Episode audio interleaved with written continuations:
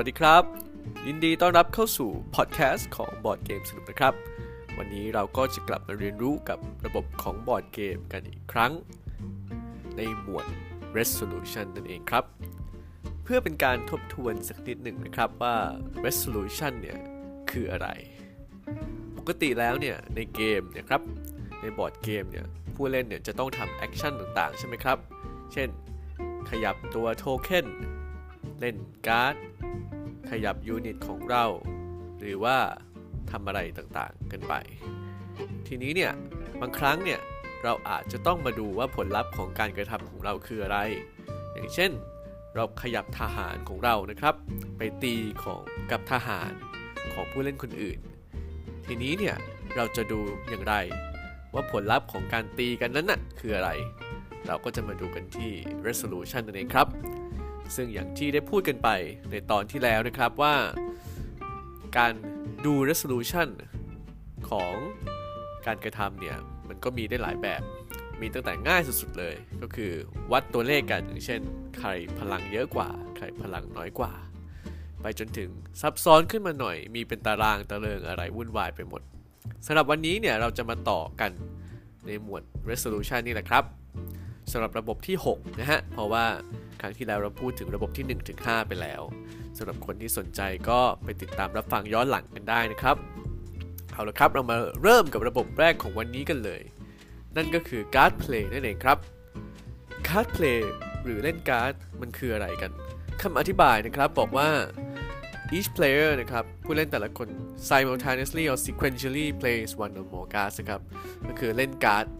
พร้อมๆกันหรือว่าติดกันนะครับตามลำดับ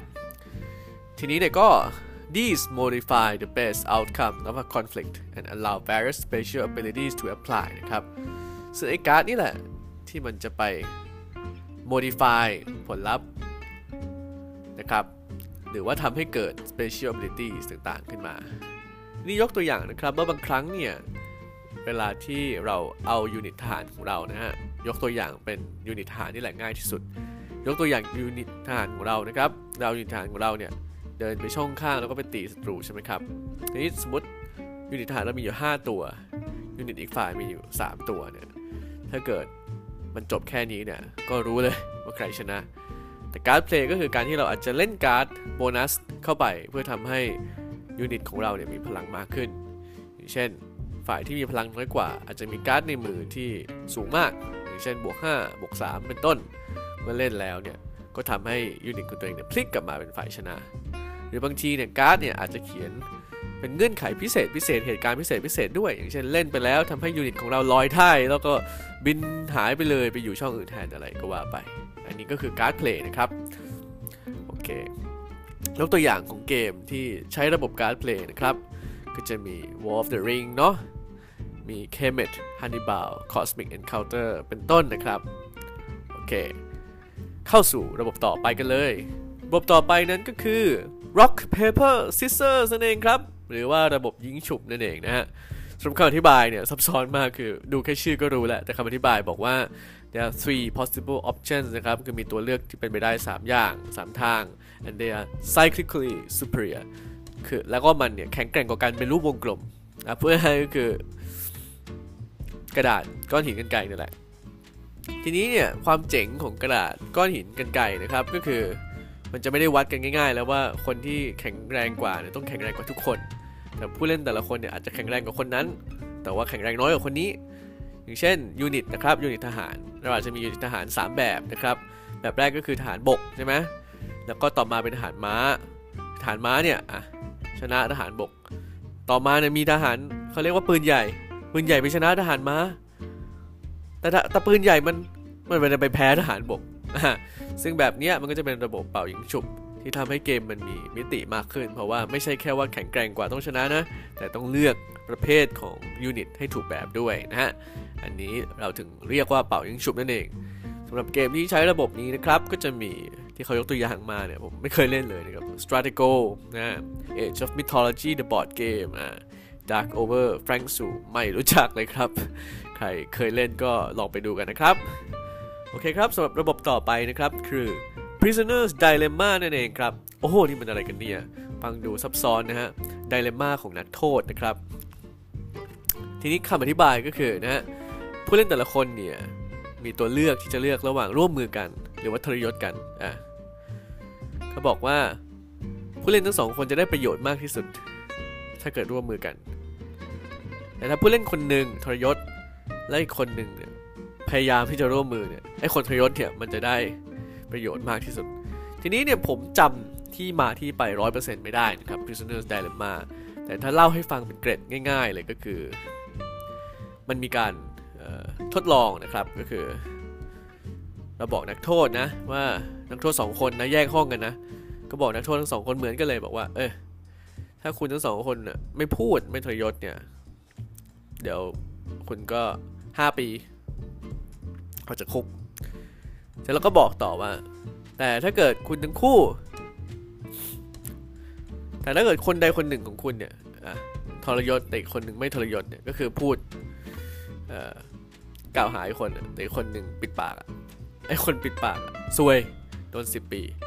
แต่คนที่สารภาพเนี่ยพ้นพ้นโทษเลยและอย่างสุดท้ายครับ ถ้าเกิดทุกคนทรยศกันทั้งคู่คือกล่าวหากันทั้งคู่สารภาพกันทั้งคู่เนี่ยโอ้โหอันนี้โดนทั้งคู่เลย สวยทั้งคู่ เจ็บทั้งคู่อ่าทีนี้มันเลยเรียกว่า prisoners dilemma คือมันอยู่ที่ความไว้เนื้อเชื่อใจกันนะนะคือทันทีที่เขาหักหลังเราเนี่ย ถ้าเราไม่หักหลังด้วยเนี่ยเขาได้ประโยชน์เต็มๆเลยคำถามคือเราควรจะทำอย่างไร ซึ่งตัวอย่างของเกมที่ใช้ระบบนี้ครับจะมีอย่างเช่นพวก อาจจะไม่ได้ตรงๆกันนะ แต่พวกเกมอย่างเช่น Game of Thrones หรือ Diplomacy เนี่ย มันจะคล้ายๆกันตรงที่ว่า ถ้าผู้เล่นสองคนเชื่อใจกันว่าจะไม่ลุกลานกันเนี่ย มันจะทำอะไรได้มากเลย เพราะว่าด้วยระบบของเกมนะ แต่ว่าถ้าเกิดทั้งสองคนตัวยศกันก็ชะลอทั้งคู่เอง อันนี้อาจจะเป็นไม่ได้เป็นระบบที่เห็นได้ชัดในเกมนะฮะ แต่ว่ามันผ่านมาในแนวความคิดวิธีคิดของการนำเสนอเกมซะมากกว่า อันนี้ก็เรียกว่า prisoners dilemma นะครับ โอเค ต่อมานะครับระบบที่ 9 นะฮะหรือระบบที่ 4 ของวันนี้ ก็คือ alternate removal นะครับอันนี้ยกตัวอย่างง่ายๆเลยก็คือต่างฝ่ายต่างมีทหารนะสมมติคนหนึ่งมี 2 ตัวหนึ่งมี 4 ตัว สั่งตีกันปุ๊บผลัดกันหยิบกันไปเรื่อยๆครับผลัดกันหยิบกันไปเรื่อยๆ จนกว่าจะฝ่ายใดฝ่ายหนึ่งจะหมดหนึ่งหนึ่งตอนหนึ่งอะค่อยๆหยิบออกไป ทีนี้เนี่ยบางครั้งก็อาจจะเพิ่มลูกเล่นเข้ามาอย่างเช่น แทนที่จะเอา unit ออกเราทิ้งการ์ดหรืออะไรไป เพื่อชะลอการเอาออกของ unit ของเราก็เป็นไปได้เหมือนกันสำหรับเกมที่ใช้ระบบนี้เนี่ยก็จะมี Civilization นะครับ กับ Inis ซึ่งยอมรับว่าผมยังไม่ได้เล่นทั้งคู่เลยอ่าระบบนี้ก็สำหรับผมผมดูแล้วมันก็รู้สึกเฉยๆนะรู้สึกไม่ค่อยว้าวเท่าไหร่ยอมรับเลย คือปกติผมก็ไม่ได้มีภาพวิจารณ์ระบบเกมนะว่าอะไรว้าวไม่ว้าวแต่นนี้มันดูธรรมดาไปหน่อยธรรมดาไปหน่อย อันนี้ถ้าใคร เห็นไม่ตรงกับผมก็บอกได้นะครับแสดงความคิดเห็นกันได้ในคอมเมนต์เลย และอย่างสุดท้ายนะครับโอ้โห วันนี้นี่มีระบบที่ผมไม่ค่อยชอบเลยว่าไม่ใช่เรียกว่าหลีกเลี่ยงเยอะเหมือนกันนะเนี่ย ระบบที่ 10 คือ physical action ครับ ก็คือ